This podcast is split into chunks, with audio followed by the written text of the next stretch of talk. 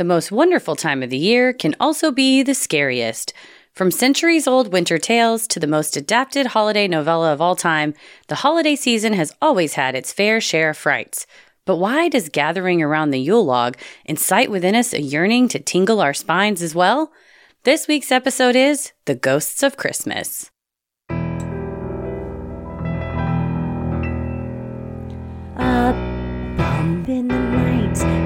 Heart fills with dread. Probably a murderer who wants you dead. It could be a ghost, a demon, or worse. Perhaps you're the victim of a witch's curse.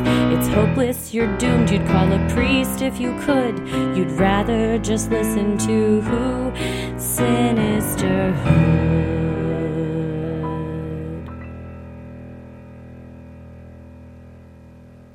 Kill you. Ho, ho, ho. Ooh, Belsnickel is here. change my change my name on our on our recording software. You can type a name in, and I typed in Belsnickel for mine today because I'm feeling extra festive. It's not showing up. Oh, it is. Oh, that's fun. I should have done that. Uh, but but I- um, next time, next I'm uh, Christmas. next Christmas. I've been in uh, knee deep in Christmas movies because I've just been turning them on to just you know ones that I either haven't seen or uh, that we're going to talk about today.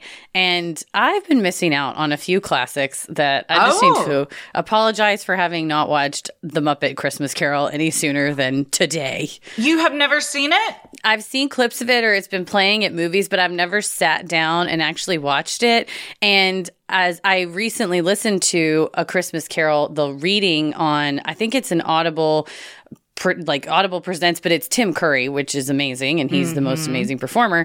Having read that, and I I don't know that I know Charles Dickens now, but I feel like he would have loved it. Like I borderline started crying in the like opening song of the Muppet Christmas Carol because I was like, Charlie would have loved this.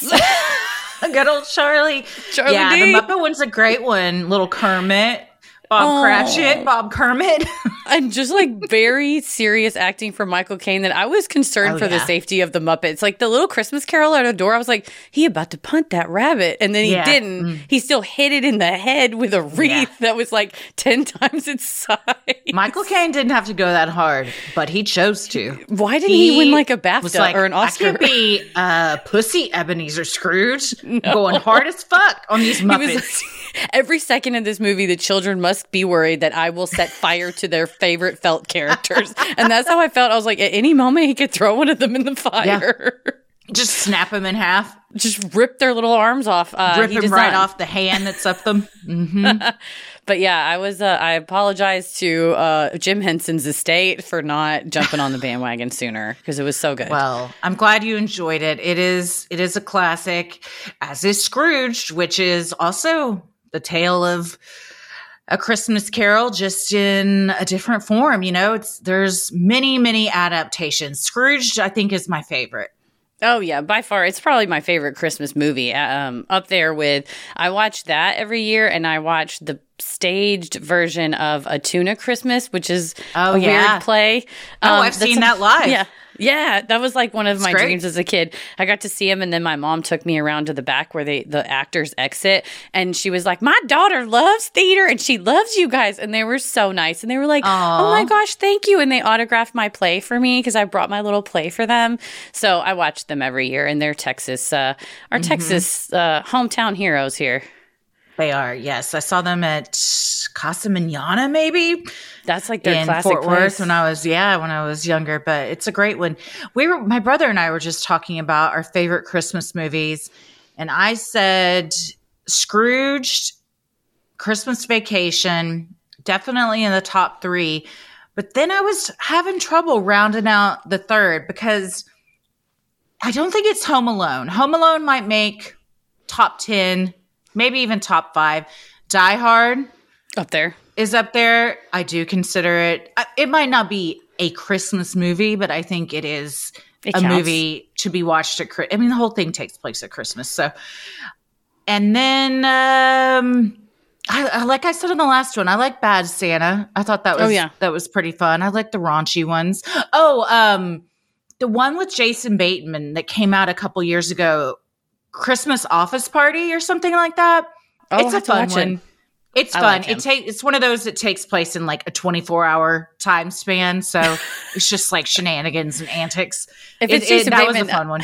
I imagine it's just like things get progressively more zany for him, and he's like, "What's going on?" Which is every Jason Bateman role, and I love all of them so much. Even Ozark, it's just a slower, longer. Mm-hmm. Oh, yeah. What's going on? But it's the same. God I damn, he's love so him. good in that. I love him. perfect. He he is fantastic. As are the stories we're going to be sharing with you all today. We did a fun campfire ghost story for Halloween, so we thought we would mimic that for the holiday season. And little did I know how um normal this is for many cultures i was like Yeah. oh we'll do something different we'll tell spooky ghost stories turns out it's been happening for centuries and it's uh kind of a whole thing over in england And it makes you it makes you feel a type of way this time of year, getting cozy, getting spooky. So we hope you want to get a blanket around you and a hot beverage and sit by the fireside for these Christmas ghost stories. well i'm christy I'm Heather. And let's get into it with some christmas ghost stories. The Christmas holiday often evokes images of streets lit up with shining lights and strung with garland, busy shoppers bustling with shopping bags, and of course, ghoulish specters coming forth to remind you of your sins and offer a chance for you to change your ways. The 1963 classic song, The Most Wonderful Time of the Year, by Andy Williams, lists the lighter aspects of the season, like holiday greetings and gay happy meetings, right alongside Scary ghost stories and tales of the glories of Christmases long, long ago. This is a song I have heard 8 million times. And while I know these lyrics, I never really stopped to think about scary ghost stories. What are we what are we talking about there? It's just like something I've always saying hadn't really thought about it.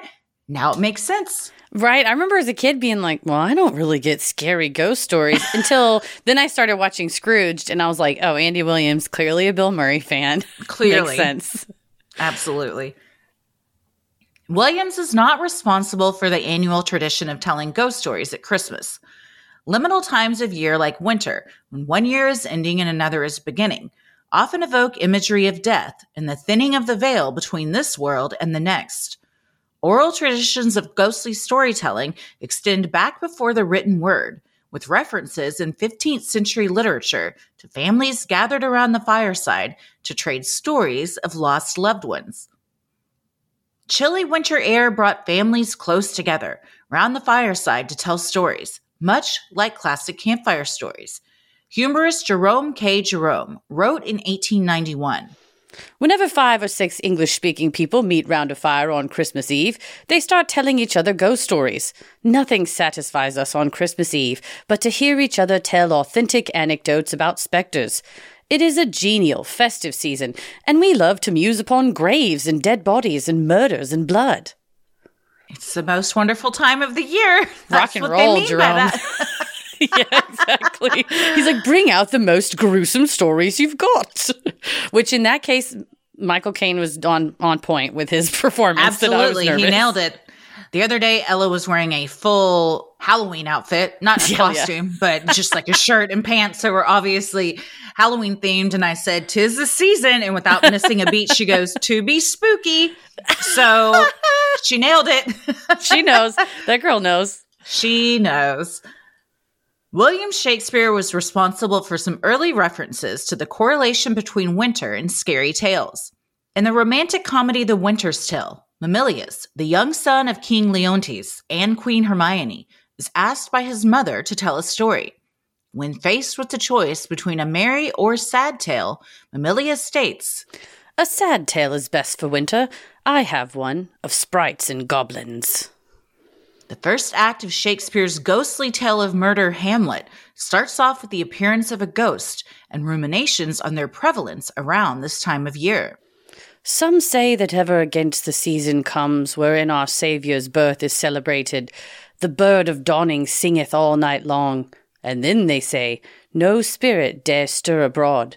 the nights are wholesome. Then no planet strike, no fairy takes, nor witch hath power to charm. So hallowed and so gracious is the time. That's like a good point, though, if you say this is a hallowed time, this is such a sacred and religious time that it's cool to talk about ghosts right now because they can't get us because it's, you know, it's a safe time to tell ghost stories. Like the witch has no power, the nights are so wholesome. We might as well like sing along about a ghost story or talk about a ghost story because they can't actually get us. What a weird mental gymnastics Shakespeare's playing. I like too that it's you know, you're it's the holidays. You're sitting around. You the those that are no longer with you, you evoke their memory by sharing stories and stuff. Much like we talked about in the Halloween one, mm-hmm. how you know it was the darkest night of the year, the longest night of the year. Everyone's gathered around the fire as to ward off evil spirits, but also share stories of spirits that are no longer with them that they wish were. Yeah, keep them alive. The English tradition of ghost stories at Christmas found more popularity in the Victorian era, with newspaper and magazine publishers taking up the genre. According to Victorian Christmas in Print, magazines in the 1850s were eager to increase sales around Christmas time and adapted the oral tradition of Christmas ghost stories to print in order to appeal to a wide audience all about those Benjamins, baby. You know what? It don't or it doesn't change, man. You got to nope. make that dime, and if you want to increase sales, ghoulish things will sell. I mean, the Victorians it knew it. Shakespeare knew it. It's it's nothing new. We all are we're like, yeah. oh, we'll start a podcast about ghosts and it'll be great. It's like Bitch, people have been doing that since the 1800s. This isn't anything new. You just have a microphone now. right. Charles Dickens and Edith Wharton and Henry James would like to say something for you because they've been selling peddling ghost stories for, you know, 150 mm-hmm. years before. First published on December 19th, 1843, A Christmas Carol hit the ground running with the story's opening line Marley was dead to begin with. Dickens wrote the piece in just six weeks, desperate for the money from its publication. The first run sold out by Christmas Eve and went on to sell out 13 additional printings. Even with these sales, Dickens wasn't a millionaire by any stretch. A perfectionist, he directed a large portion of the story's income to improving the printing process, which cost him profits in the end. But damn, he was funny. I was listening to that Tim mm-hmm. Curry version and just right in the beginning, kind of the wordplay he does. And it's the narrator is talking to you, which later on he sort of refashioned it because he would perform it live and then it became mm-hmm. more popular to perform it live. But the intimacy and it may be just that i had my earbud you know my earpods like right up in my ear but it feels like a person telling it to you and i can see how that would be extremely popular at a time of year when you are looking for a stand-in for family around the fire. Sure. And if you weren't someone that could read you know and having something read to you or you know going to a reading still a way that it kind of no matter what socioeconomic status people were, these transcended that because they were printed in really nice books that, you know, rich, fancy ladies would have on their coffee table to impress people. But then also in just a regular paper, or if you couldn't read, then, you know, someone could read it for you. Maybe you could see him perform it live. Mm hmm. Not to mention, Dickens was not born into a well off family either. Members of his family spent time in debtor's prison, and Charles himself was forced to drop out of school to work in the factories as a boy. The story and its themes were meant to deliver an important social message on behalf of Dickens's fellow members of the working class. His use of ghosts and the vessel for Scrooge's holiday messages was intended to help open the hearts of the prosperous and powerful toward the poor and powerless according to Dickens' biographer, Michael Slater. Yeah, Dickens had to work in a factory when he was 11, and he's not the only one. And the kids in the Cratchit family all talk about they're laboring in the mm-hmm. factories, and they're basically cogs in a machine that could be just injured or maimed or thrown away. And Tiny Tim he, doesn't have money for surgery. No, poor no, guy. They're and just barely getting by, but they're happy. They're so that's happy. That's all that matters. it's know? true. But he read a report. Dickens read a report like about the child labor uh, conditions and he's like this is still going on? Like this was when i was a kid and it's worse and worse and those poor houses and workhouses that were the the solution it's a, he basically wanted to write a pamphlet of like this is why you should care about people that don't have as much money as you but then figured well not as many people are going to read a pamphlet. I got to suck them in with something and again what sucks somebody in more than a ghoulish tale It's genius. I mean, mm-hmm. no one likes being preached to or to feel judged or, you know, like they're being talked down to.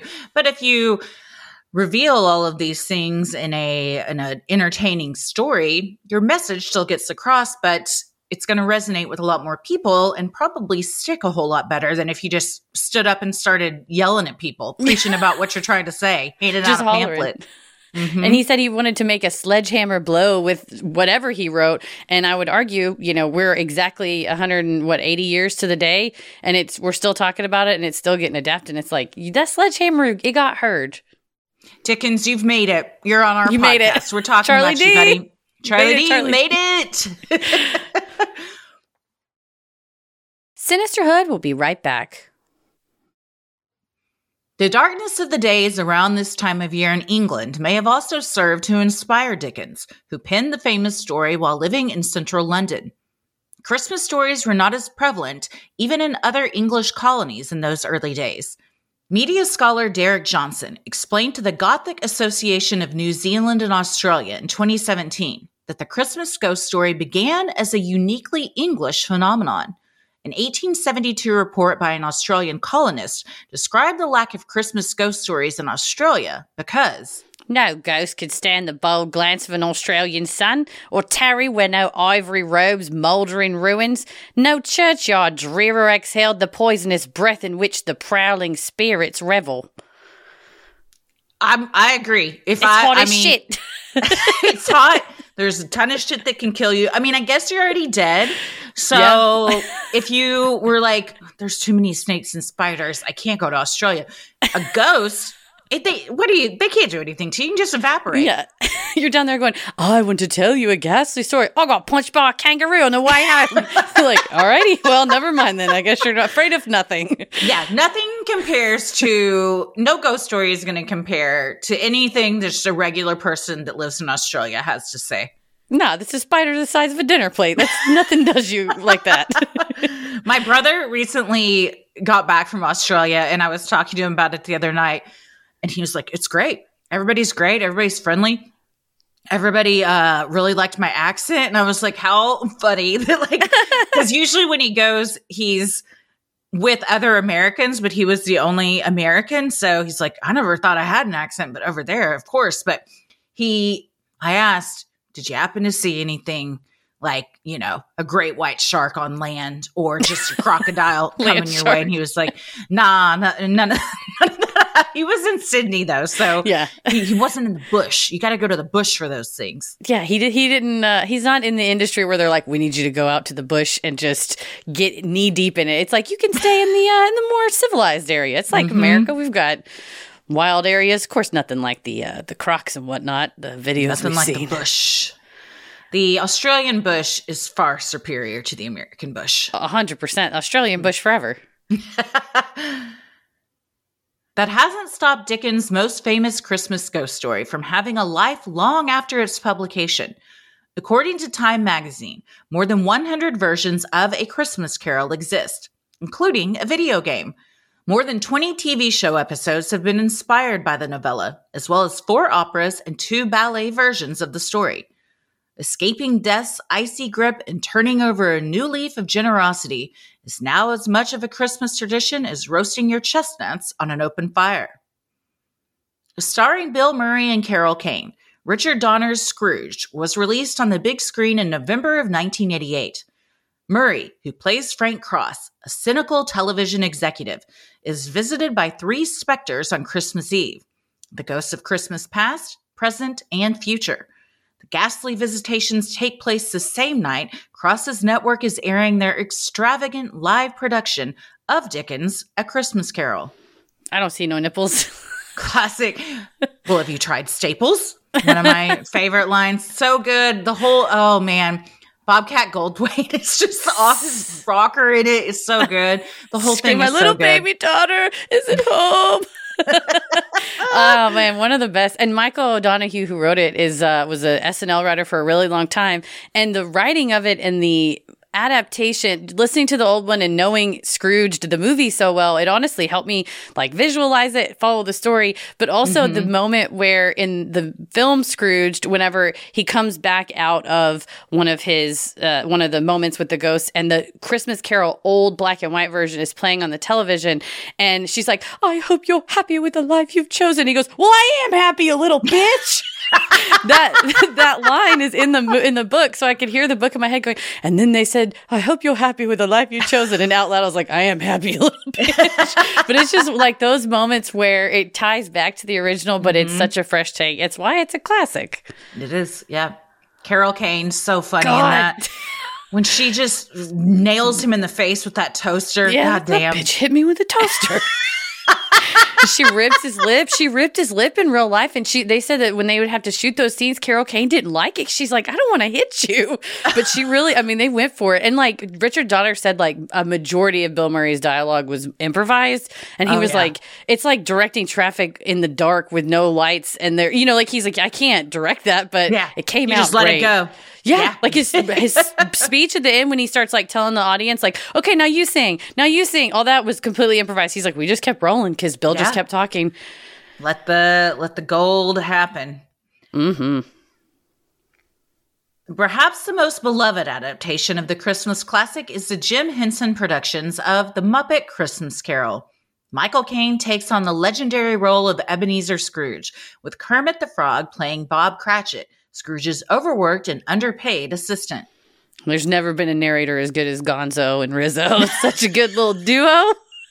Man, when he picks up the rat and starts wiping the window with it, and the rat's like, "Thanks for letting me be a part of this." It's just so funny. Oh, Like the I people love that the write it, yeah, it's like they're just having fun. You can tell Oh, that the writers were having fun and the puppeteers and actors are all having fun. It's just delightful. Being a Jim Henson puppeteer is the top tier. It's the upper echelon if you're a puppeteer of, of what you're trying to do. Absolutely, you get the top of your game. Yeah, that and Sesame Street. Oh man, yeah. When you're inside one of those tr- tr- tr- doing the arms or being in a like a human on Sesame Street, also Oh. a dream. Dream, dream come true. Bucket list, dream, just putting it out there. Hosting an episode of Sesame Street.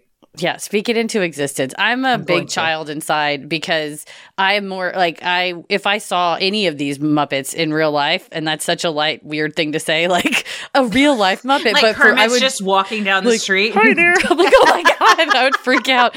But it's funny because on TikTok, if you've been scrolling too long, sometimes it's like a nice person with a soft voice going, Hey, seems like you've been scrolling a long time. I'm like, fuck you. And I keep scrolling. but the other day, it was the Sesame Street character that was like, Hi, we all have times that we're not feeling great. Sometimes it's good to take a break. And I was like, Yeah, you're right. I will take a break. And I Yeah, turned or- my phone I should take a break right now. You're right. Yeah, I'll never besmirch. Uh, I'll never talk down to a to a. They're called monsters, ironically. And I follow Sesame Street on Instagram, and they always have such just like words of wisdom from the characters. When Twitter was around, they would tweet really cute things too. It's Mhm. such a show a show like that that's been around long before us it still is like so inclusive and progressive and there for kids Mhm. couldn't be a better show Yeah, like carrying that mantle because we all, you know, and people even older than us that have that really grew up with it when it was very nascent, and now their kids, kids, you know, we're all carrying the torch of the Muppets and the the Sesame Street monsters.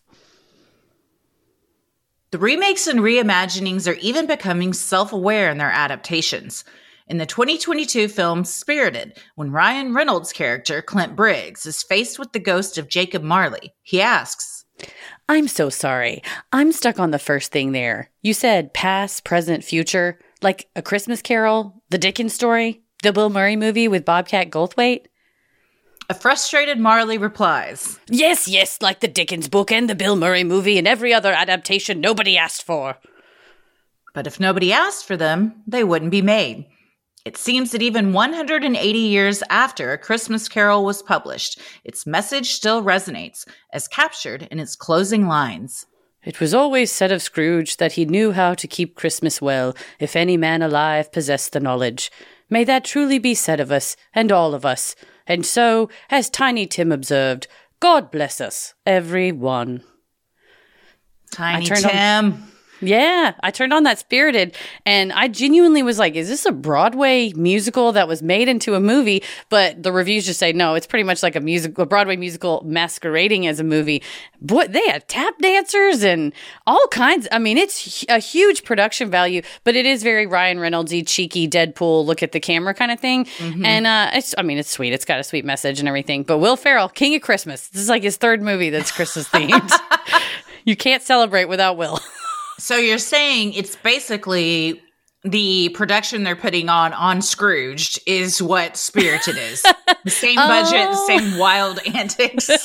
it is. It's like uh, it's very. I mean, clearly they paid. I think they said they paid Will Ferrell and Ryan Reynolds each like twenty million dollars to be in that movie, and the whole production is huge. But yeah, it's like the behind the scenes of. I didn't know what the I didn't know what the plot was when I turned it on, but it's pretty much behind the scenes of the ghosts of Christmas past, present, and future, and how they choose people to change every year. And Ryan Reynolds is the asshole they choose to change. Oh, I love Ryan Reynolds. Yeah, he plays a good like jerk, like a smarmy jerk. But it's Yeah. funny because the ghost of Christmas past is like he's so hot. and Ferrell's like, it's not about that, but he is. He's a stone cold fox. He is. it's like very self aware. He he's very uh cheeky too. He he knows what he's doing, and he's very likable and charming. That's it too, because like that character, if they did not have somebody likable and charming, would be like, oh no, throw the whole guy away. Like who gives a fuck? Arguably the most famous English author of his time, Dickens wasn't the only notable writer who penned ghostly Christmas tales. Victorian authors such as Elizabeth Gaskell, Margaret Oliphant, and Sir Arthur Conan Doyle Worked through the fall to cook up these stories and have them ready to print in time for Christmas. according to Tara Moore, an assistant professor of English at Elizabethtown College, who shared her expertise with History.com. Brittany Warman, a folklorist specializing in Gothic literature and the co founder of the Carterhaugh School of Folklore and the Fantastic, explained to History.com why these authors had no shortage of material, saying, The rise of industrialization, the rise of science, and the looming fall of Victorian Britain as a superpower. All these things were in people's minds and made the world seem a little bit darker and a little bit scarier. They called the 1840s the Hungry 40s, which, like, come on, that's a horrible nickname for. It's That like is- the yeah. Roaring 20s, the shitty 30s, the Hungry 40s. But truly, I mean, it was devastatingly poor, and they had split up families in these workhouses, and it was just kind of this like dreary, palpably sad Bleak. kind of a place at the time. Yeah, very bleak. And yeah, especially if it's the weather there, you know, it's not always sunny. It's usually a little more overcast and dreary, coupled with all of, you know, this just bleakness, poverty, everything going on around you. It lends itself to uh, spookier times. Oh yeah, if there's fog rolling in and all that. Mhm. Yeah, that's and it's that time of year where it is. Uh, it's darker earlier, more and darker longer. You're like, oh, this. There's something looming around the corner. There's shadows moving. One thing that I found really interesting is even in the the pamphlets that Dickens would publish with other authors and, and short stories of ghost tales, like 70% of them were women.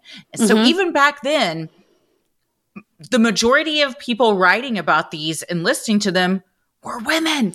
And that interested hasn't in really it. changed. And the article I was reading was like, you know, it helped people when they were facing death every day and seeing it outside their doors to kind of work through these stories to see like, well, how would I approach that? Or almost like pre-plan it out, you know, kind of um, pre-grieving in a way.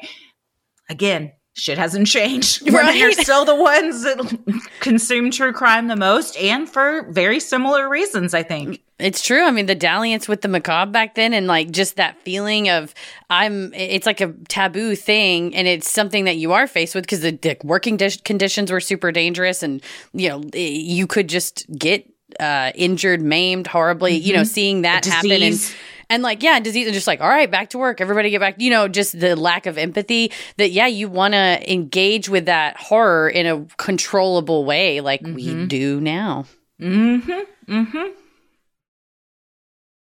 sinisterhood will be right back one particular English ghost story that has been shared around the Yule log for generations seems to have taken inspiration from a real life tragedy.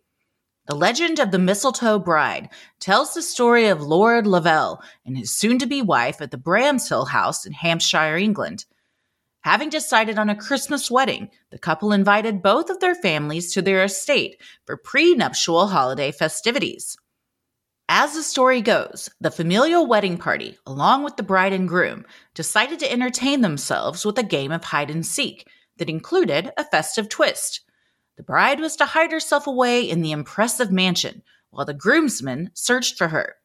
Whichever young man found her first would be rewarded with an innocent kiss under the mistletoe.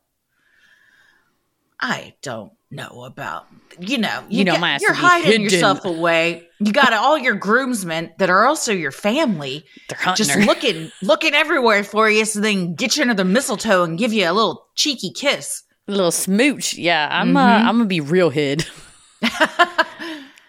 While the game started out fun, it quickly turned to panic when Lord Lovell's bride was nowhere to be found. The men searched and searched Minutes turned to hours, hours turned to days, and days turned to weeks. Months went by, and still no sign of the bride. After years of never finding his hidden away love, Lovell had no choice but to move on with his life, never knowing what happened that fateful holiday night. Fifty years later, when Lovell's grandchildren were playing their own game of hide and seek, the mystery was finally solved. As the children sought out the best hiding spots in the manor, they discovered a secret closet in one of the rooms.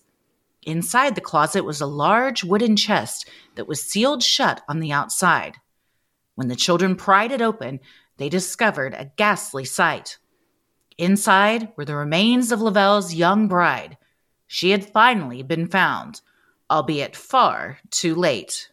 Don't be playing hide and seek. Cherie taught us, so I'm Punky Brewster. She didn't know. Don't get in known. the fridge. Don't get in the chest. Imagine the horror, though, that you shut yourself in, and then you know, after a couple minutes or something, you're like, "Well, I'm going to get out of here," and you try to push on the top, and it doesn't budge. No, and it's sealed from the outside. Yeah, my uh, grandmother had a cedar chest, and it was drilled mm-hmm. into me like we don't climb in that, we don't touch it, we don't get into it because you know it goes and there's like like a latch that closes. Nah, that's for old newspapers and family heirlooms. I say lightly, uh, which are other old newspapers only. It's just uh, papers only. That's the it's only Mama's, JFK, and Elvis papers, and they stay in the chest. They're family heirlooms. One day they're gonna be worth a lot those. of money someday. It's mm-hmm. my inheritance. It's just JFK newspapers. the innocent childhood game of hide and seek inspired another haunting holiday tale. Published in 1931, Smee, written by Alfred McLelland Burrage, tells the story of a young boy on Christmas Eve who must explain to his friends why he doesn't fancy an after dinner game of hide and seek, or Smee as they call it. Written by Burrage to serve as a cautionary tale, the boy described the terrifying events surrounding the last time he played Smee. He and 11 of his closest friends took turns hiding and seeking throughout an alleged haunted house. After a while, the group realized a 13th player had joined them, a young girl that none of the other children recognized. Eventually, it is revealed that the girl is not of the living, having died during a previous game of Smee played years before. Now, the ghost girl roamed the halls of the house looking for unsuspecting children to find and yeah, those like getting together with your family, you know, you see them once a year, all the cousins playing together. Let's play hide and seek. Yeah, you better count heads before and after because if you got one extra, that's when the shit's going down. You got a real home alone situation. It's not just counting heads. You got to light them up, look them in the face, and make sure you know them. Yes, no. Look, who who are you? Whose cousin are you? Where'd you come from? Who's your mama? Mm-hmm. Like, we can't. Don't don't close me in that chest. Scary Christmas stories aren't just limited to books and poems. The genre of Christmas horror movies has become so prevalent it has spawned subgenres of its own. According to the book A Scary Little Christmas by Mike Dupay, holiday horror flicks include so called psycho Santa films, movies about monsters from folklore like Krampus, zombies, evil Christmas spirits, horror anthology films, and even killer Christmas trees. Many Christmas traditions stem from pagan rituals combined with Christian beliefs. Combining that duality with the seasonal, Struggle between waning light and dominant darkness during the cold winter months in northern Europe and alpine regions of Germany and Austria. anchors the holiday in the supernatural, according to Dupay. Which that makes sense if the you know the stories like Krampus or things that come from those northern European areas that then also merged with the prevalence of Christianity. You could see how it's the you keep that like keep you in line, but also it's the Christian holiday. But really, a lot of it underneath it was the pagan rituals, like we talked about in our uh, Tlachtga mini-sode about the woman who gave us Halloween in out of Ireland. That you see that and in granted for a long time in some cultures halloween was the start of this season that then moved on and kind of concluded a few days after what we you know uh, on december 25th so it's in it's makes sense that it's all kind of one long spooky ass season because it's all dark Absolutely. Some holiday horror films are better than others. The 2005 horror classic The Gingerdead Man stars Gary Busey as a vengeful real life cookie monster who comes to life with the soul of a convicted killer But the most loved Christmas monster movie may be 1984's Gremlins. Though the film about the pets you don't feed after midnight received one sequel, fans weren't thrilled. As of 2023, Collider reported that the film's original screenwriter, Chris Columbus of Home Alone and The Goonies fame, has completed a script for Gremlins 3, which original star Zach Galligan described as something along the lines of like jurassic world where it'll be 30 years later proving that Christmas scares still have a place in our holiday traditions. Man, Chris Columbus with Home Alone and the and uh, Gremlins, he's the king. He's the king of Christmas with Will Ferrell. They're competing. He's the king of Christmas. Yeah. Ella asked the other day, can I watch Gremlins? And I honestly haven't seen it in so long that I had to say, I got to get back to you because I Yeah, don't, I don't remember all the ins and outs of it. Has she watched Home Alone? My oldest niece is in a Home Alone. She's like obsessed with Home Alone this year and has been watching it over and over. But she's eight, so Uh, no, we, we, she has not seen Home Alone yet. I probably in a year or two, I would say she's, Yeah. she's ready for that. Not quite where you're gonna walk in the room and the paint can just slings down and hits you in the face. She's You like, know- I learned it from Macaulay Culkin. that just that movie is dark as fuck. The amount of terror little Yeah. Kevin just rains down upon them. I mean, you know, you got to protect your house, do whatever you need to do. Castle Doctrine.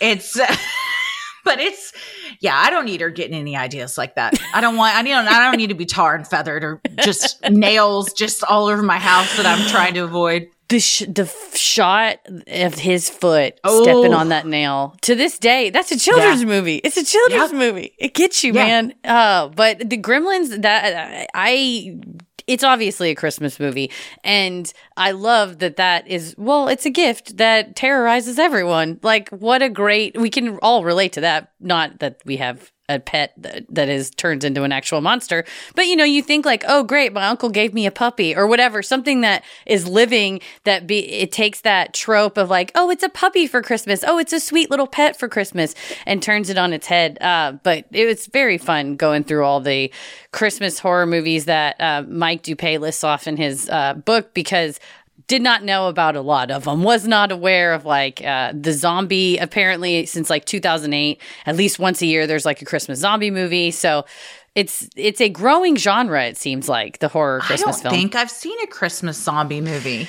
I've seen the uh, kind of as a dual genre flick. The oh man, I, it's a 2015 horror Christmas anthology, and I've talked about it on Patreon. I think in a mixed bag a while back, but it was this. Uh, it's hosted by William Shatner. He is the DJ in the town who gets drunker and drunker as Oh, the yes, show goes you've on. talked about this. Yeah. And then there's one Krampus one, there's one, and then the Santa one is it's not a psycho Santa where Santa goes bad. Instead, the elves go bad and they turn into zombies, and Santa has to destroy the elves. Well, when you're overworked and underpaid, eventually the masses are going to riot. You know, he's not giving them the benefits. He they they deserve Christmas off. Is that the only day of the year they work? Yes, but it's also the day that everybody wants off to spend them with their families.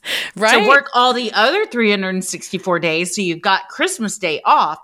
And your work's already done for you. Right, come on, Santa. You got to give people the 25th off. He's like, but it's our most busy day. That's not my problem. Worker unity.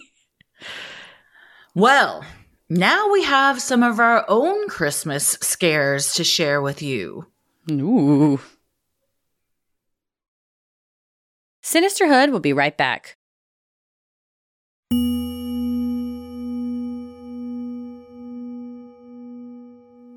It was 11:30 p.m. Little Jimmy had been staring at his ceiling for the past 2 hours. Despite his best efforts to conjure visions of sugar plums dancing in his head, all he had managed to do was count the number of bumps on his popcorn ceiling. It was Christmas Eve. How was he expected to sleep when Santa would be shimmying down the chimney at any minute? Jimmy had kept his list to the big guy short and sweet this year.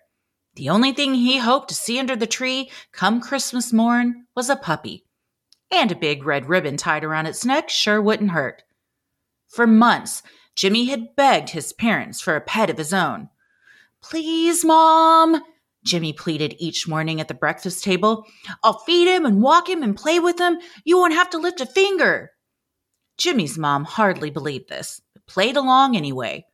Oh, yeah? she said slyly, heaping some more pancakes on Jimmy's plate. Yeah, Mom, I promise. Mrs. Jameson exchanged a knowing smile with her husband. They had already found the perfect puppy for Jimmy at their local animal shelter and couldn't wait to see the look on their sweet son's face when he discovered Santa had most certainly read his letter. Unbeknownst to Jimmy, the puppy now lay sleeping peacefully in his parents' closet, tucked away until it was time for the big reveal. In fact, everyone in the house was asleep except for Jimmy. The chimes of the family's grandfather clock rang throughout the house. It was midnight. Well, technically it's Christmas, Jimmy thought to himself, trying to justify what he had been wanting to do all along sneak downstairs for a quick peek under the tree. He'd promised his mom and dad he wouldn't wake them up before 7 a.m. But if he crept quiet as a mouse, he wouldn't wake them, keeping his promise while satisfying his curiosity. Clad in his Christmas jammies, Jimmy slowly turned his bedroom doorknob and peeked into the hallway. Confirming that the door to his parents' bedroom was shut, Jimmy tiptoed to the top of the staircase. A quick down, up, and then right back to bed, Jimmy assured himself. Silently, he made his way down the staircase, careful to avoid the well known creaky steps. He was almost to the bottom when he heard a strange noise. It sounded like a low growl, the kind an animal would make. In a flash, the realization hit Jimmy. It's a puppy! Jimmy quietly squealed to himself. I knew Santa would come through. Jimmy jumped the last three stairs and raced towards the living room, overcome with joy that he was about to meet his new best friend. With a smile brighter than the Christmas tree plastered across his face, Jimmy rounded the corner, arms already outstretched to scoop up his new pup. That's when he saw it. The creature standing in the Jamesons' living room was unlike any dog Jimmy had ever seen. Covered in greasy black fur, the beast stood on two legs, at the end of which were cloven hooves, not paws. His front two legs stretched out before him, its dagger like claws glistening under the glow of the Christmas tree lights. Jimmy couldn't be sure, but it looked like bits of meat were hanging from the end of this thing's razor sharp nails. The ominous looking horns atop his head nearly brushed the 12 foot ceiling, and the stench radiating from the monster made Jimmy's eyes water. Hello? Jimmy squeaked out. The beast whipped its head around, his long, wet, red tongue hanging out of its mouth. Thick strings of saliva dangled, soaking his long black beard. Now Jimmy was sure those were definitely bits of meat, and they were stuck in the monster's beard as well as his claws. Noticing Jimmy for the first time, a sickly smile spread across the beast's face before letting out a roar. You're not a puppy! Jimmy shrieked. What are you? The beast lumbered over to the frosted over window. Jimmy was so terrified he hadn't even noticed it had begun to snow. Lifting a jagged claw, the monster began to write something in the frost. The sound of its nails against the glass reminiscent of nails scraping against a chalkboard. Jimmy read the cryptic letters aloud. K R A M P U S. Krampus? The beast nodded its massive head. Oh, I've heard of you, Jimmy exclaimed. My teacher taught us about you. You're like the evil version of Santa Claus. The beast seemed to flinch at this comment, then turned away. Hey, I- I'm sorry, Jimmy said. I didn't mean to hurt your feelings. His back turned to Jimmy, Krampus just shrugged, then let out a sigh. Recognizing he seemed sad, Jimmy slowly approached the monster. Jimmy had learned all about Krampus at school. His teacher, Mrs. Mueller, was from Germany and told the class that when she was a little girl, she feared that at Christmas time, Krampus would come and take her away if she'd been naughty that year. Jimmy and his classmates were horrified to learn that Krampus would whip you with sticks if you had misbehaved. Or worse, if you'd been really naughty, he'd stuff you in his sack, drag you to hell, and eat you. But seeing him now, Krampus appeared more downtrodden than devilish. Still, Jimmy approached with caution. As Jimmy got closer, he saw that tears were welling up in Krampus's big red eyes. Maybe it wasn't the flesh of devoured children that had dampened his beard. Maybe the beast had just been crying. Cautiously, Jimmy reached out his hand and patted Krampus's hairy back. There, there, it's okay, the young boy said. Do you want to talk about it? Wiping away a tear with a giant clawed finger, Krampus nodded yes, then said, I'm sorry. I didn't mean to scare you. I know the way I look is pretty frightening, but looks can be deceiving. You mean you aren't here to stuff me in a sack and eat me for supper? Jimmy asked.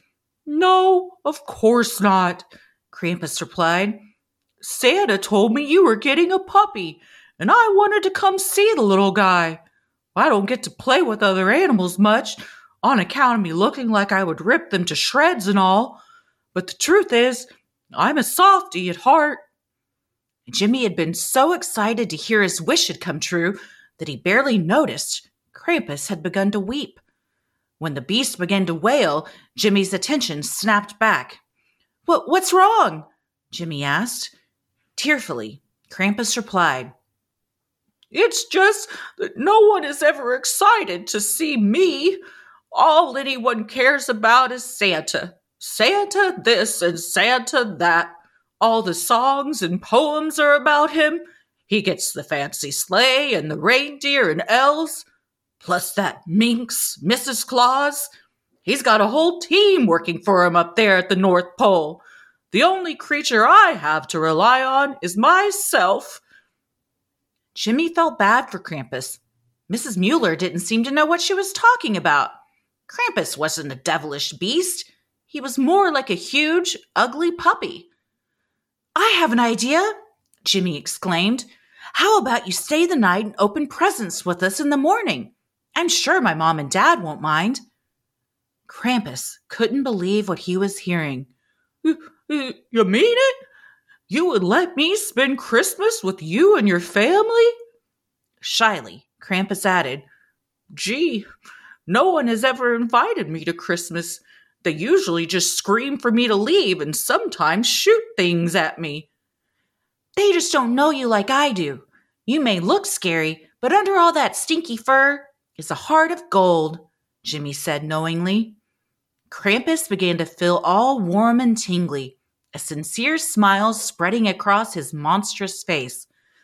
This must be what love feels like, he said.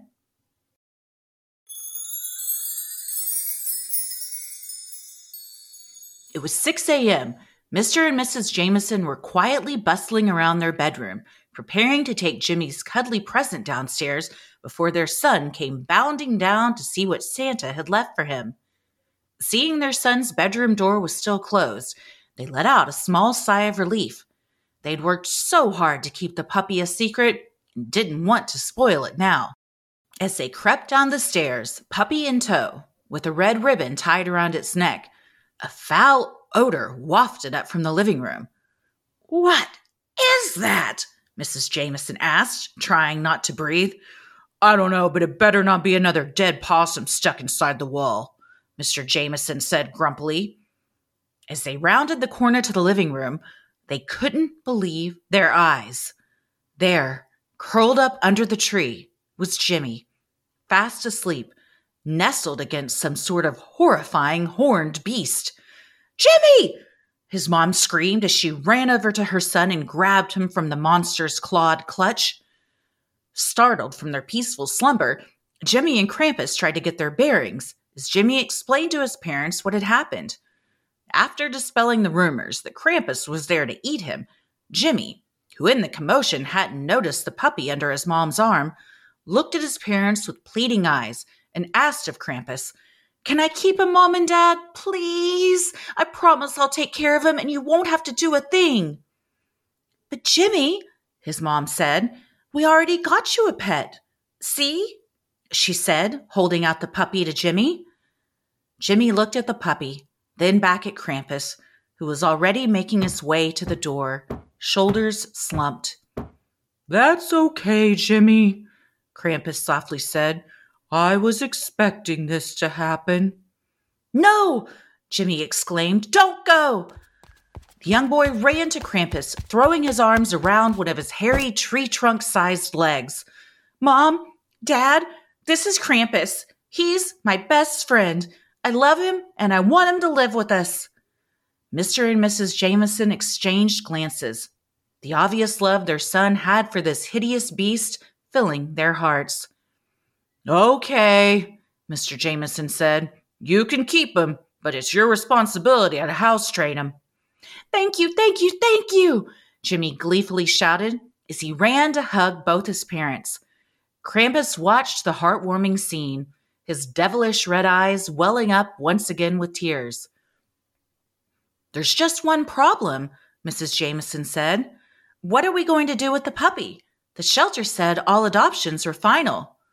At this, Krampus's horns perked up. I've got an idea, he said, his long forked tongue licking his lips. Krampus, Jimmy and his parents said in unison through laughter. I'm just kidding, said Krampus, knowing full well he was going to devour that puppy the first chance he got. Merry Christmas to all, and to all a good night. I've always wanted to say that, Krampus said happily.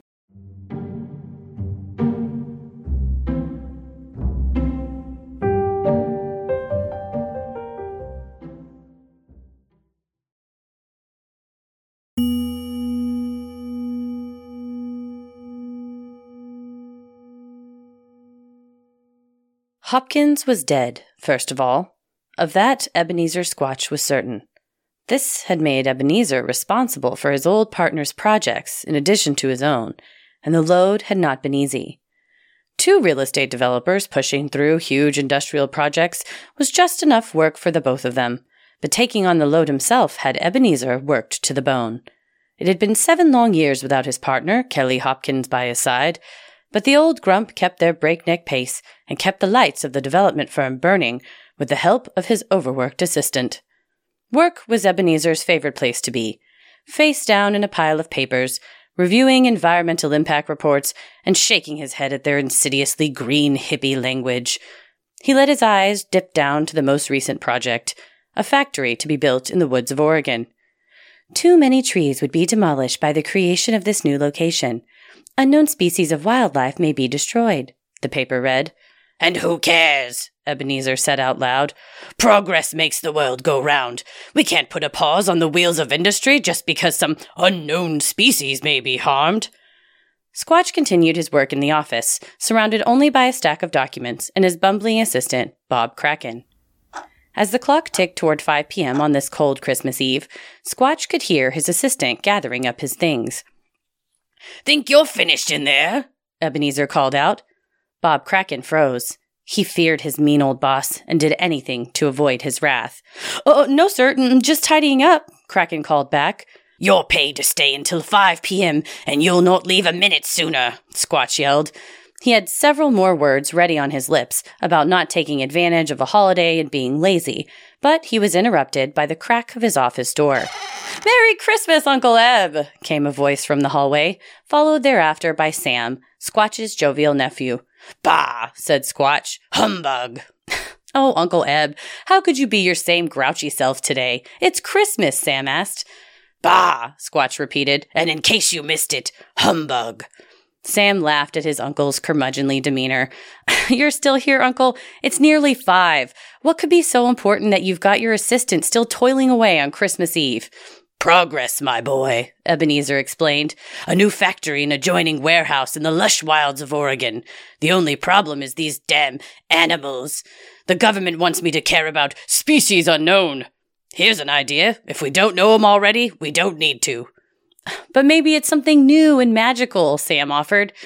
Sydney's been telling me about a new animal she thinks she saw a unicorn. So I got her this, Sam said, showing Squatch a small unicorn figurine to help her believe. Believe? Believe in what? That daughter of yours has her head in the clouds. That's probably why she thinks she's seen a unicorn, and you're no help encouraging her, the uncle said. Ah, well, she may have her head in the clouds, but she also loves you and would love to have you at breakfast on Christmas morning. We all would, Sam said, and you can give her this toy and say it's from you. The look his uncle gave over the top of his thin frame glasses made Sam realize the invitation would likely go unanswered. Or not. Either way, you keep it, Sam said, setting the unicorn on the desk. What for? Squatch asked.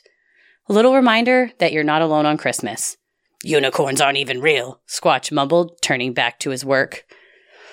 Maybe, maybe not. You just gotta believe. Merry Christmas, Uncle, Sam said, heading for the door and leaving the unicorn on the desk corner. And Bob, Sam called to the other room, it's 5 p.m. Don't let this old bastard hold you any longer. With a wink, Sam was gone.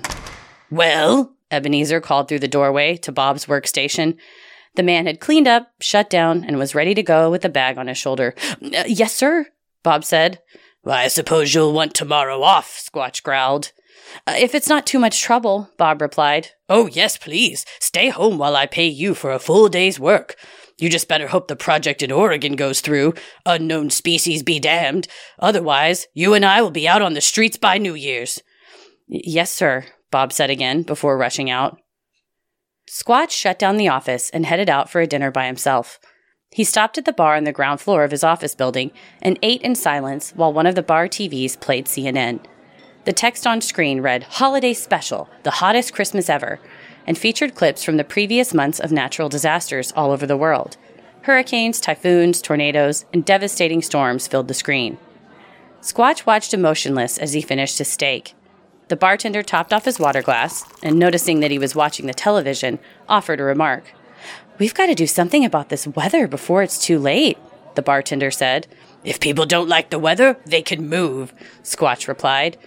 Not all people can move, she said, and some would die before they made it anywhere else. The bartender pulled the pitcher back towards herself. Well, then they better go ahead and do it, preferably sooner than later.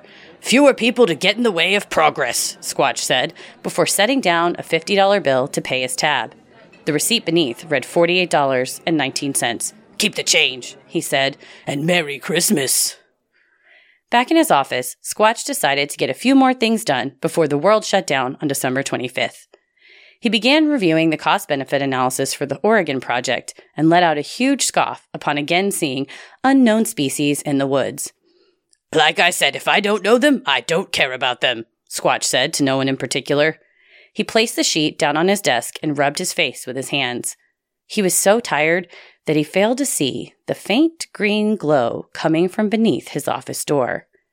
In a flash, the entire room was lit up, and before Ebenezer's eyes, he saw a three foot tall glowing goblin with a face that looked just like his old partner Kelly.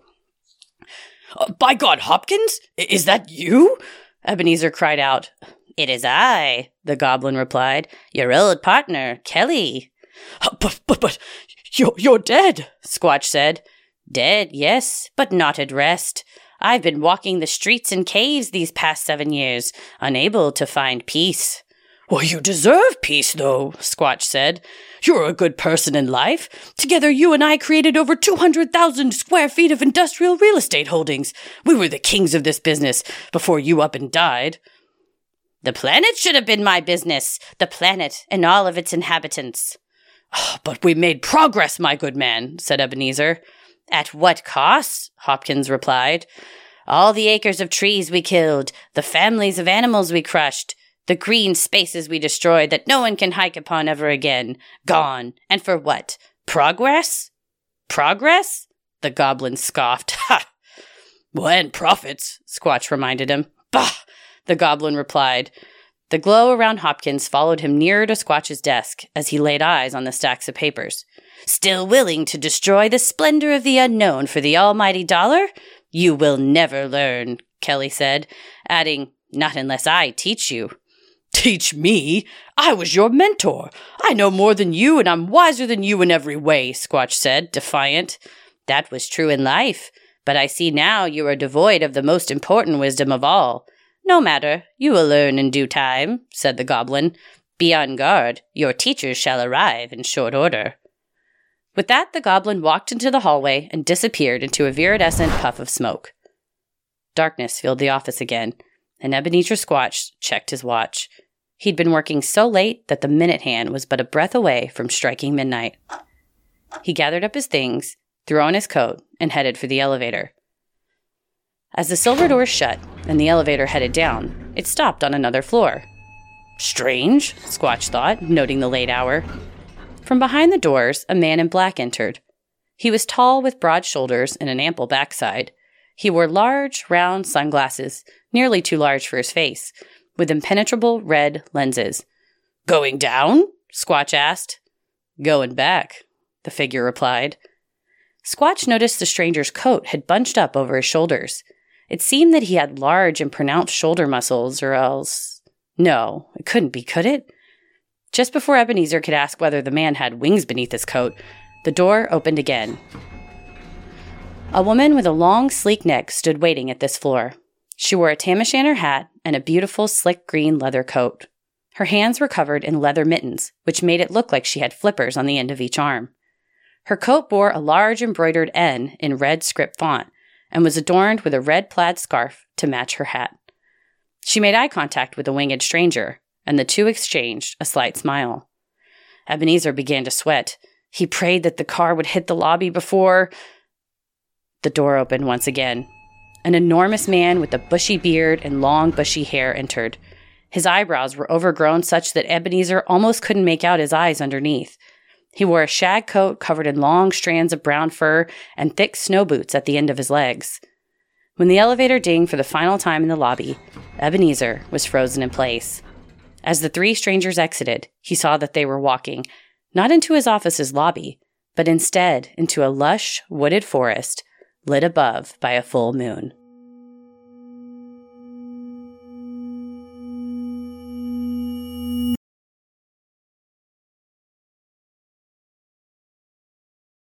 Sinisterhood will be right back.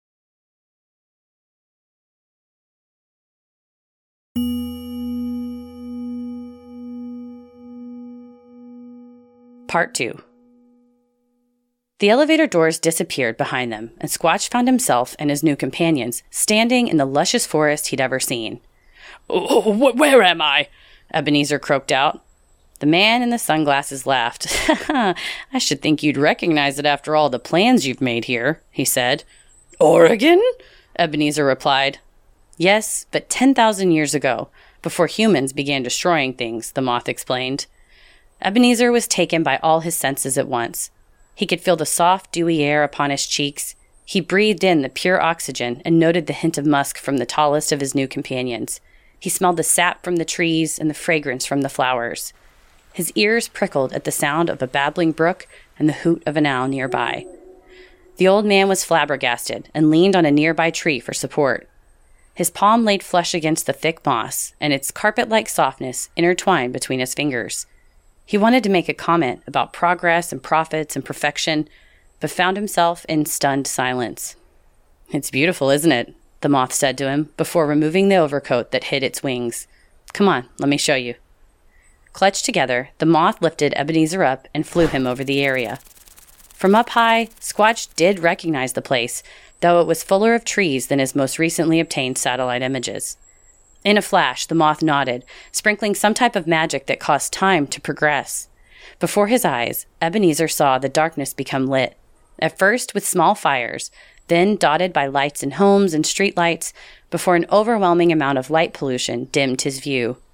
Now we're 10,000 years in the future. Christmas Eve 2023, the moth said as they descended back to Earth. Ebenezer had tears in his eyes, overwhelmed by the destruction of the once calm darkness that was destroyed in the blink of an eye. The woman in the plaid cap approached the crying mortal and dried his tears with the long end of her scarf. It's hard to see, isn't it? she said in a Scottish brogue. Ebenezer only nodded. But this is the very place where you'd build your new factory. His cheeks burned with shame, which quickly turned to anger. Who are any of you people anyway? he spat. Not people, no, the tall, woolly creature said. We are the species unknown. Those you said you'd gladly destroy. I didn't mean I'd destroy you, Ebenezer said, looking at each of their faces. Uh, it's not personal, it's just business. Business, the woman said, before wrapping her scarf around him. Let me show you some business. In a flash, she and Ebenezer were underwater, swimming off the coast in the cool waters of the Atlantic. Near the surface, Squatch could see the outlines of sea otters on their backs, holding hands lit by the moon's glow. Beneath them, gray whales swam in a pod, their clicks and whistles floating up to Ebenezer's ears. A family of harbor seals dove in and out of the waves nearby. He was enthralled by watching them all, but suddenly, all the sea creatures drew towards him at once. Their mouths, he noticed, were full of plastic. Each spat out piece after piece of plastic and metal shards until he saw their eyes were no longer full of life, replaced instead by dull, lifeless circles. They floated limply to the surface, passing a clouded mess of man made objects discarded in the waters. Discarded materials, the woman said, from your past building projects. Ebenezer tried grabbing a few of the otters before they floated away, but as he reached for them and tried to scream, his sounds were stifled by the waves, and he felt like he was drowning. Suddenly, he was back on land. His arms empty, he was surrounded by the unknown species again. While his clothes were dry, Ebenezer's face was again wet with tears. I can save them, he said. Oh, there are recycling programs. We'll buy carbon offsets. Uh, plus, I can assure you there is no illegal dumping. Can you? The tall, woolly creature asked. Let's take a look to be sure. The enormous beast took Ebenezer by the elbow and walked him between two trees. As they passed through the clearing, the lush, verdant world they were in fell to the side. It was replaced by concrete beneath their feet. The sounds Ebenezer had so relished, the hoots and rustles and delicious stillness of the forest, were now replaced with the clangs, whomps, and grinds of a factory. The air was thick with exhaust from a parking lot below, with thousands of cars of the workers lined end to end. You're doing, the Bigfoot said. Congratulations. We're five years in the future. Your plans were approved. The project went through. You earned five million on this one alone, and look what it cost. Ebenezer's stomach seized. His pits stung with sweat that also dripped down his brow.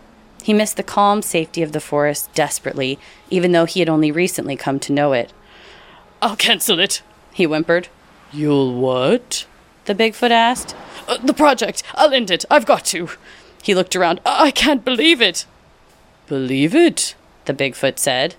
Ebenezer whimpered and cried into his hands.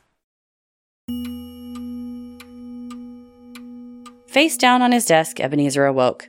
It was 7:58 a.m., and from the looks of the empty streets outside, it was Christmas Day. He searched the pages on his desk and found the plans for the Oregon factory. He grabbed a big stamp from his drawer and pressed it in red ink. He slammed it over the page, leaving a red mark reading Project Cancelled. On the corner of his desk, Squatch saw the little unicorn Sam had left behind, the one meant for Sydney. But it was not alone.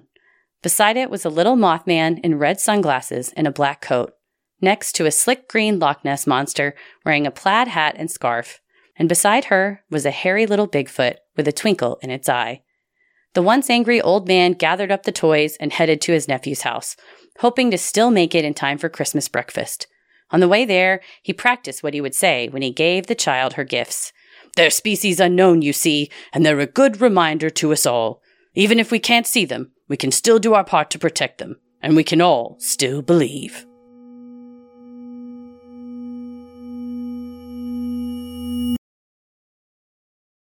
Well, so what do we think? Well, those were a couple of holly jolly tales. and a horrifying, you know, we got to add the horror, cryptid, weird monster element to our Christmas tales. What would it be if we didn't have a Dickens cryptid carol?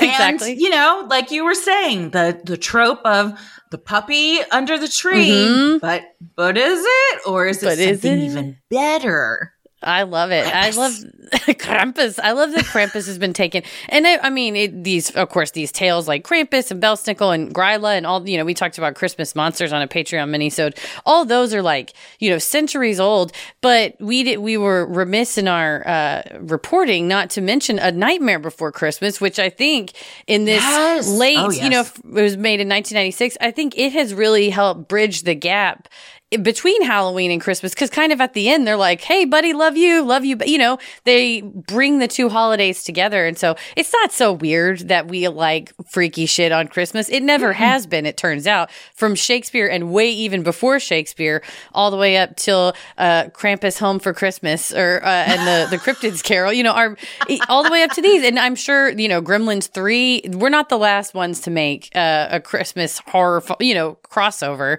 I think No. uh, it's going to be we all as long as we're all getting together at the holidays and as long as we all like freaky messed up stuff we're all You know going to keep doing it I think you, you you nailed it when it's the the winter time, especially when you know in England and Ireland and way before you know everything came over to America, where we mm-hmm. were like strip it of everything fun. it has to just be this.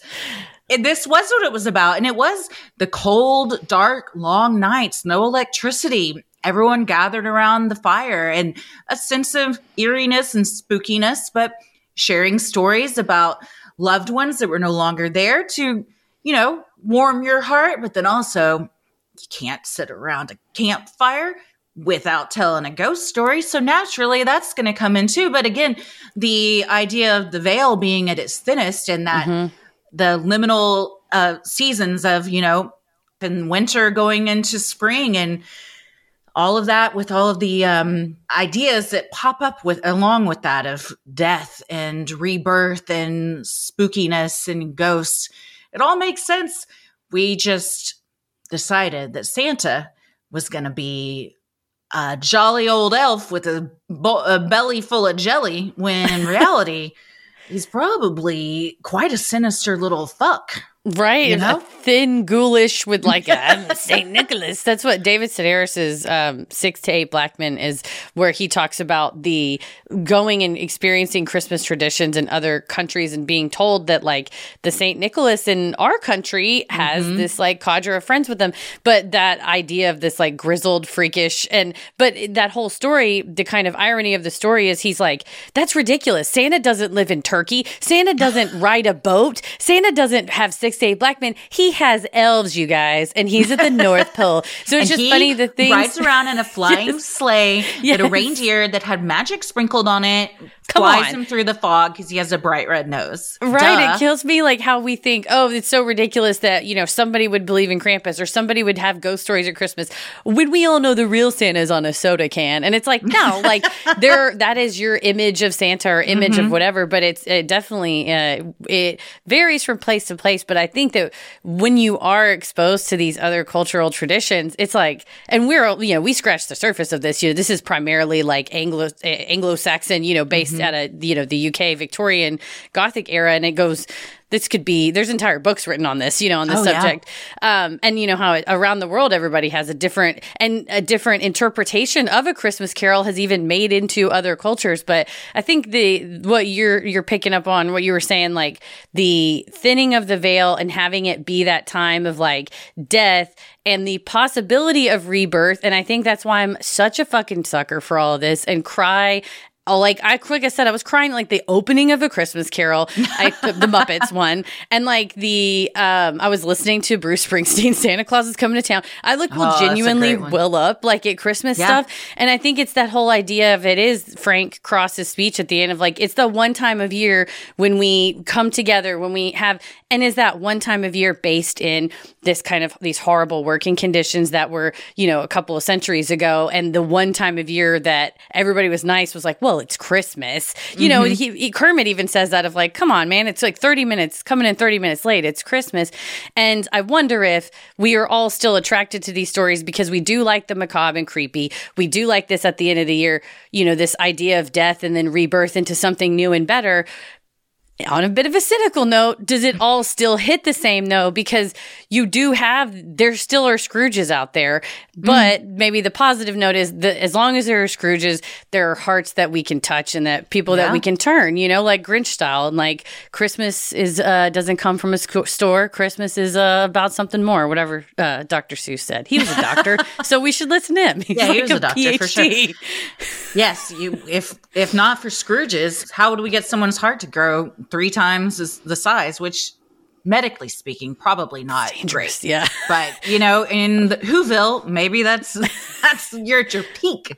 I'm going to trust him. He's a doctor. So Dr. Seuss knows if hearts can grow three sizes. But yeah, I mean, when I was listening to the Tim Curry, which I cannot, uh, uh, cannot recommend enough, I was thinking like, oh, like a miserly boss who wants to work employees to the bone and not get. And I was going through Reddit and the work, like people talk about their, you know, everyday jobs and stuff. And it was, what did you guys get for a bonus or not this year? Mm. And like mm. so many people are like, I got laid off or I got mm-hmm. a book. One, one sales team got a book that was sales for dummies that they were oh. expected oh. to read. And then Rude. they were going to start having weekly meetings God. to talk about this like sales book when they're like, Merry Christmas. Here's a, here's homework. Yeah, so, I would have rather gotten no gift than that gift. Exactly. Someone was like, I threw in the dumpster, but it's you, like we still have Scrooges out there, and so I think is the the po- positive side is as long as we have them, we can haunt them with their yeah. ways and yeah. warn them about what might happen, and yeah. maybe that's why the adaptations won't stop because uh, there's always a heart to change if we didn't have them, who are the ghosts of Christmas past, present, and future gonna go after? You know, they don't yeah, need to convince. They don't gotta convince like somebody that like Buddy the Elf. He's good. Yeah, we, he's on lock. Yeah. Like you don't. he's you gotta go for you know the Scrooges, the Ebenezer Scrooges of the world, Frank Crosses of the world, and the Grinches. Mm-hmm. So, well, if you're a Grinch or a Scrooge or a Frank Cross, we hope our stories help grow your heart to safe three sizes today. Absolutely. And happy holidays to everyone, whether you celebrate or don't. If this is a happy time or a sad time for you, we are right there with you. So happy holidays. Keep it creepy. And we love all of you so, so very much. And have a happy new year. If you like our free episodes, you'll love our Patreon bonus content. You can join for free to see what we're up to next or dive into over 500 hours of bonus content. Speaking of bonus content, mm-hmm. we got a mm-hmm. little something going on tonight, which is Tuesday. So this is going to come out on Wednesday, but you can always go back and listen to the replay. But Heather, what are we doing in just a couple hours? Yes, it is our annual Hallmark After Dark movie snarking live stream where we uh, watch a cheesy Hallmark love romantic movie and make fun of it. All of our previous Hallmark After Darks are available to stream on demand on Patreon. And I love to hear people go, it has become my holiday tradition to put on Hallmark After Dark while I wrap my Christmas presents. Aww. Sure, we do it a few days before. um, so since you're hearing this on Wednesday or after, you can head to our YouTube channel because this year we decided to do it free, open open to anybody. You don't have to be a Patreon subscriber. So you can watch that replay on YouTube. Um, and the instructions are in there how to sync up the movie and all that good stuff. But that is one of the many fun live things that we do on Patreon all throughout the rest of the year. And uh, we've got some, all the uh, Christmas holiday bonus contents from the past few years. Uh, we have a collection now on Patreon. So you can go back and read, uh, not read, go back and experience all those from Christmas monsters to Christmas crimes, which I totally forgot about the drunk Santa Christmas carols because it was a few years ago that we did that one. Oh, me but too. it's fucking evergreen. it's just evergreen. Oh man, we reread the lyrics to many of those songs. they're I. I recorded that, and I still want to go back and listen to that Yeah. because that was so funny. Yeah, it was a hoot to gather those all up. So if you need something to uh, to get you through this time of year and you want to have a ridiculous side of the holidays, check it out. And don't forget, an annual subscription to Patreon gets you one month free, and it's a really great gift if you haven't bought something for somebody yet, and you're like, ah, shit, something you can buy, print it out, bam, you have it already, no shipping, anything like that, and they get stuff all year long. Yes, and for recent patrons, thank you so much for supporting the show, and make sure you stick around after our sign-offs to hear your shout out. You can head to sinisterhood.com and click shop on the top banner to check out Sinisterhood merch like t shirts, mugs, totes, stickers, and even clothes for your kiddos. Double check when you go on the website. I think you may still be able to get stuff in time for Christmas, but don't quote me on that. It'll tell you when you go to click ship. It just sort of depends on where you're at, and that's how that, I don't know how it works, but it'll tell you on the website. um, but you can get something cozy, or if you're like, you know what, I don't need to buy a gift for someone, I need to treat myself. Perfect mm-hmm. place to do it. Get you a cozy sweatshirt or a, a hot, tasty beverage in your favorite Sinisterhood mug. And while you're on our website, you can also review the show, follow us on socials, and check out the episode description for sources used during our research. You'll also find fun things like topic based playlists and links to live show tickets when we have live shows. You can follow us on Instagram and threads at Sinisterhood Pod and like us on Facebook at Sinisterhood. Head to our YouTube channel for video versions of our episodes. They drop early and ad free on Patreon, and then a few days later, they are available on YouTube. Also, check us out on TikTok at Sinisterhood Podcast. And again, if you need a last minute gift, our Cameo website, cameo.com slash Sinisterhood, you can order a custom video shout out from us. We got Santa hats, we got witch hats, crowns, all kinds I'm of wearing stuff to put on. reindeer antlers right now, and I've Yeah, worn got- them in several cameos. I'm gonna pull. I'm gonna next time we do cameos. I'm bringing my Victoria's Secret. Um, Santa that hat. where that's from? That's what this is from. It's from Victoria's Nice. Secret, probably 12 years ago. To the point I had to wash a stain off the ball. It was a whole thing earlier, but uh, but yes, we will deliver your holiday message, and we have 24 hour delivery up until a certain time on Christmas. But it's it'll be pretty close up to Christmas, so keep your eyes peeled on that. Cameo.com, where you can get a uh, a custom video shout out saying "Merry Christmas, Happy Holidays, Happy New Year" for the Sinisterhood fan in your life. Christy, where are you at online? I am on Instagram at Christy M. Wallace and TikTok at Christy or GTFO. Heather? Pretty much everywhere at Heather versus the World. As always, the devil and Krampus rules the airwaves. Keep it creepy.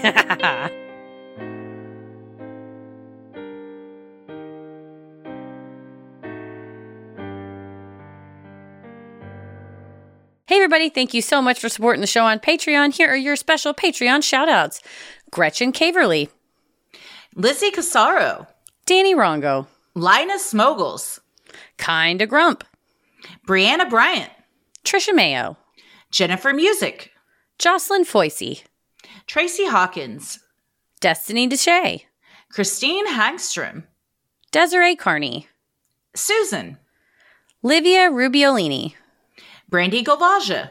Murphy Elpis. Thank you so much for supporting the show. We could not do this without you all. We hope you pronounce your names correctly. We sincerely appreciate all the love and support. Stay safe, stay healthy, happy holidays, and keep it creepy. Oh, oh, oh, oh.